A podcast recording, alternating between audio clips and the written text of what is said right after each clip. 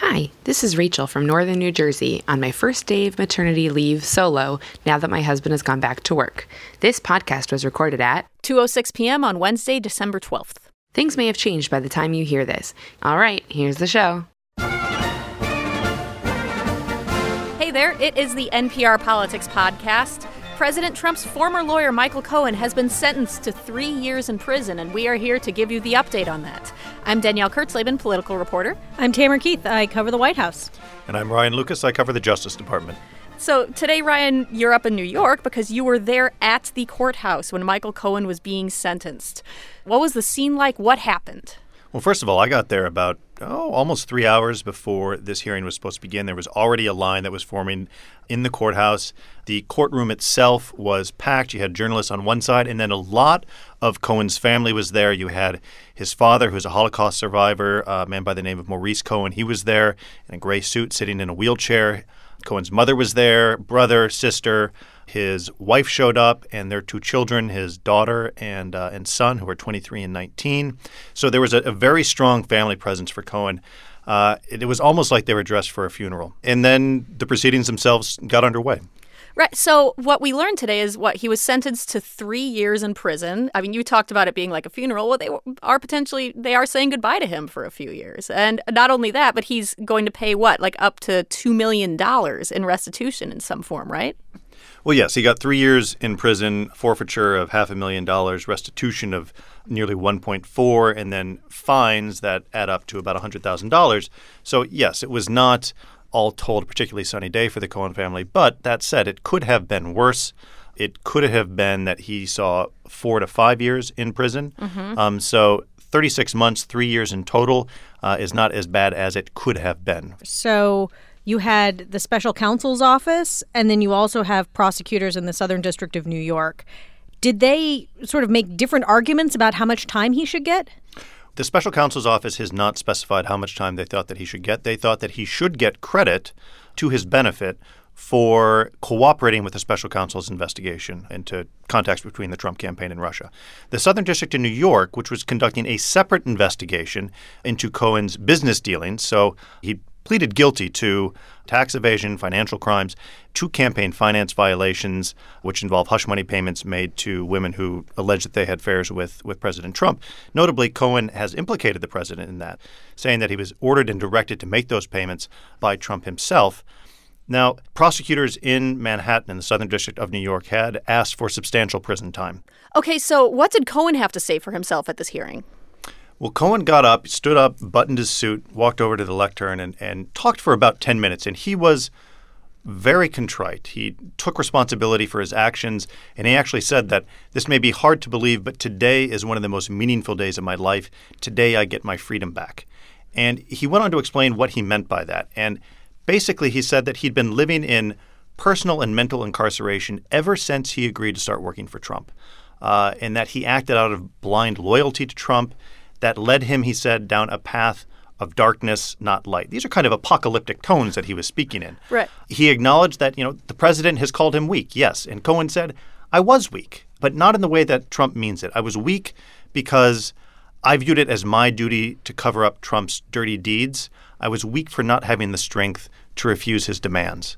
And he says, owning that mistake will make me free to once more be the person that I truly am it was almost like the president had cast a spell over him for the years that they worked together.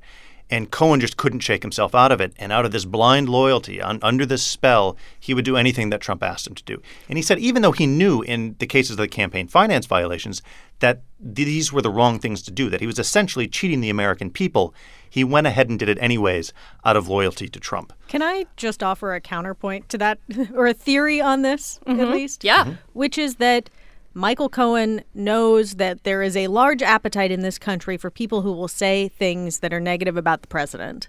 Once he gets out of prison, if he wants to have a life again, if he wants to work if, and and make money and and contribute to society, he needs to repair his reputation.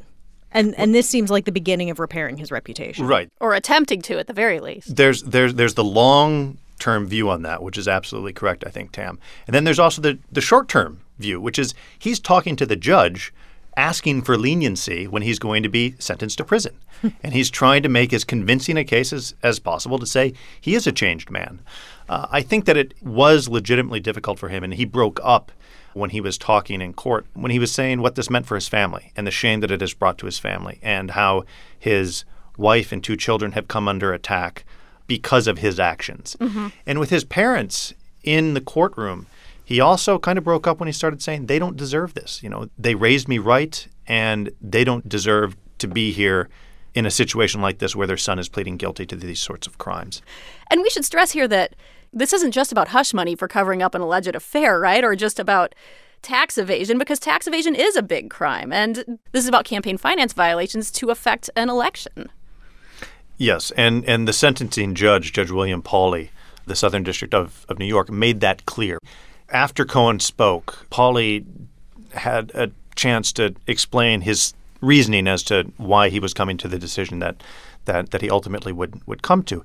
And he said that Cohen had basically committed what he described as a veritable smorgasbord of fraudulent activity, and that as a lawyer, he should have known better. So, Tam and Ryan, you guys cover this much more closely than I do. So, how big of a development is this, this sentence of three years? Well, from the perspective of the president, he had complained that, you know, people turn state's witness and they become rat and then they get a lighter sentence. Michael Cohen's getting a pretty serious sentence here. Mm-hmm, uh. It doesn't mean that the president won't have plenty to complain about, but Cohen's not just getting off here. Mm-hmm. And in right. terms of, of the broader Russia investigation, what this does is it kind of it brings Cohen's legal saga that began with the FBI raid on his office and residences in April with sentencing today. It brings that thread to an end, mm-hmm. but Cohen has agreed to continue to cooperate with the special counsel's office. So while his sentencing is complete and he will, as of now, report on March 6th to, to serve his to serve his sentence, that doesn't mean that any information that he has squirreled away in his head can't come back and bite the president. Right, and I have a statement from his uh, one of his attorneys, Lanny Davis. He he put out a statement that says, in part, that Michael Cohen continues to tell the truth about Donald Trump's misconduct over the years at the appropriate time after Mr. Mueller completes his investigation and issues his final report. I look forward to assisting Michael to state publicly all he knows about Mr. Trump, and that includes any appropriate congressional committee interested in the search for truth and the difference between facts and lies. Oh, man. So this is not necessarily the last that we've heard from him at all. No, I mean, as long as uh, Lanny Davis, who was also a lawyer for. Uh, for Bill Clinton mm-hmm. and was the who was sort of Bill Clinton's cable lawyer who went out on the news and and fought for him. Uh-huh. As long as Lan- Lanny Davis is representing Michael Cohen as part of his reputational repair, this is not the last we've heard of Michael Cohen. Right. Okay, well, on that note, we are going to take a quick break. And when we get back, we are going to look ahead to where the Russia investigation goes next and how the president is reacting to all of this. Support for this podcast and the following message come from Grow with Google. Digital skills are becoming more and more important in today's economy. That's why Grow with Google is providing free online training and tools to help Americans learn the skills they need to succeed. Learn more about Grow with Google and get started by visiting google.com/grow. Looking for the perfect gift for the public radio and podcast nerds in your life? NPR t shirts, caps, totes, mugs, pet products, toys, and puzzles are just waiting to be checked off your holiday shopping list at shop.npr.org. And we're back. Ryan, before the break, you just told us that this kind of caps off the Michael Cohen story, but there are a lot of other threads dangling out there. Threads named Flynn and Manafort and so on. Can you just run down what other storylines are still going here? Well, Michael Flynn, uh, the president's first national security advisor, who had to resign after lying about his contacts with Russians, he is due to be sentenced uh, next week. He put out a rather lengthy sentencing memo yesterday saying that he basically deserves to get off without any time. And that's more or less what the special counsel's office has said as well, because he's provided substantial cooperation. So that will kind of wrap up. Manafort was convicted in August of various financial crimes in, in Virginia. He has since pleaded guilty to two conspiracy counts in a separate but related case in Washington. He had a cooperation agreement which appears to have blown up. The special counsel's office has accused him of lying to them after he agreed to cooperate. There is now a sentencing date scheduled for Manafort in March. And there's still going to be some legal wrangling over whether or not Manafort did lie. Special counsel's office said he did. Manafort's attorneys say they believe that he provided truthful information. And I have one other thing that's dangling out there. Sure. Michael Cohen may be done, but I don't think the Southern District of New York is done. And the reason for that is that today we also got word of a cooperation agreement between prosecutors in New York and uh, AMI, that's the parent company of the National Enquirer. Right. And they were involved in one of these hush money payments. That there is a cooperation agreement might mean that there is ongoing cooperation.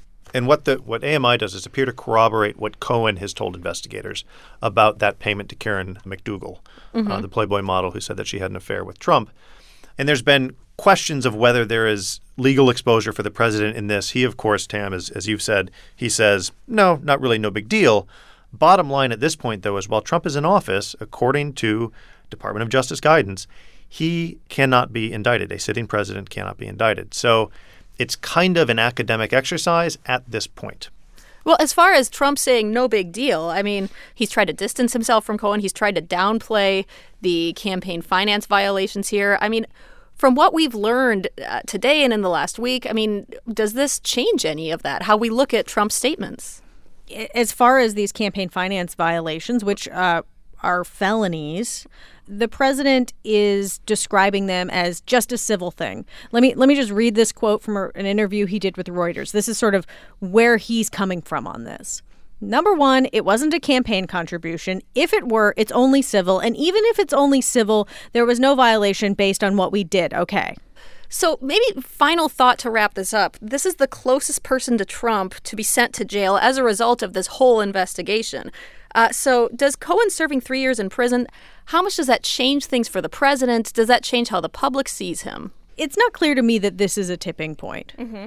If Cohen standing in court several months ago and saying that President Trump had directed him to make these payments wasn't a tipping point, then Cohen being sentenced to prison, I don't know if that's a tipping point either. And I think I think it will be interesting to see how this is interpreted by the public in polls because after Paul Manafort was convicted by a, a federal jury in Virginia in August, which was actually the same day that Cohen originally pleaded guilty to the financial crimes, there was a bump in public confidence uh, or public faith in Mueller's investigation.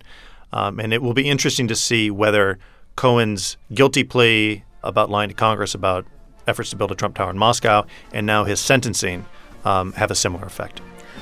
Okay, that's a wrap for today. Uh, we'll be back tomorrow with our weekly roundup. Until then, please follow us on Twitter and Facebook. Just search NPR Politics to find us. Until then, I'm Danielle Kurtzleben, political reporter. And I'm Tamara Keith. I cover the White House.